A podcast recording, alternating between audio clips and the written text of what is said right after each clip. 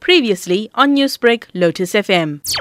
The acts of the Dudula movement and other anti migrant uh, sentiments that have been in circulation in South Africa for a number of years are quite informative on the on the side of the foundation to the level of how majority South Africans understand migration issues to the level that they are seeing migrants as a threat to the economic scenarios of impoverishment and unemployment. And we have said this many times that these are intergenerational factors. And in fact, we knew that this was a volcano brewing and it's going to come out in a very bad way as it's coming out. This volcano underlying has been young people over three generations who have not seen someone in their home situation bringing food in the tables.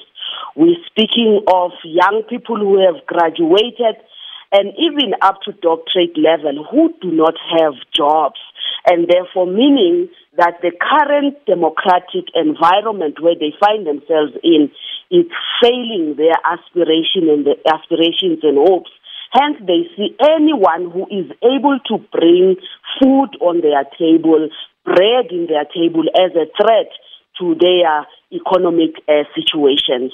It's not just the illegal immigrants that are being targeted, but also those with documents that have been here legally for many years, who have opened businesses and have been paying their taxes to the South African government. Where do they stand in this? Legality and illegality is a question here because South Africa uh, for many years until 1994 had not seen itself engaging with other, you know, nationals at a level where we are now.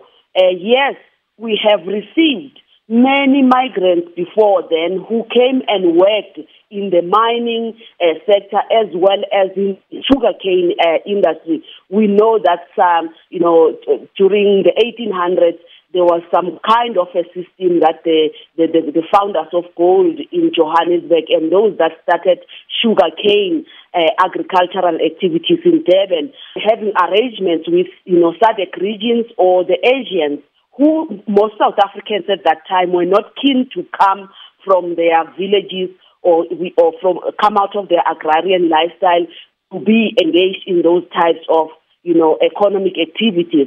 Hence, their expectation now, as the economy is tightening, uh, the fiscus is increasing. Therefore, they see the other person who is not born in South Africa as just a threat. Newsbreak, Lotus FM, powered by SABC News.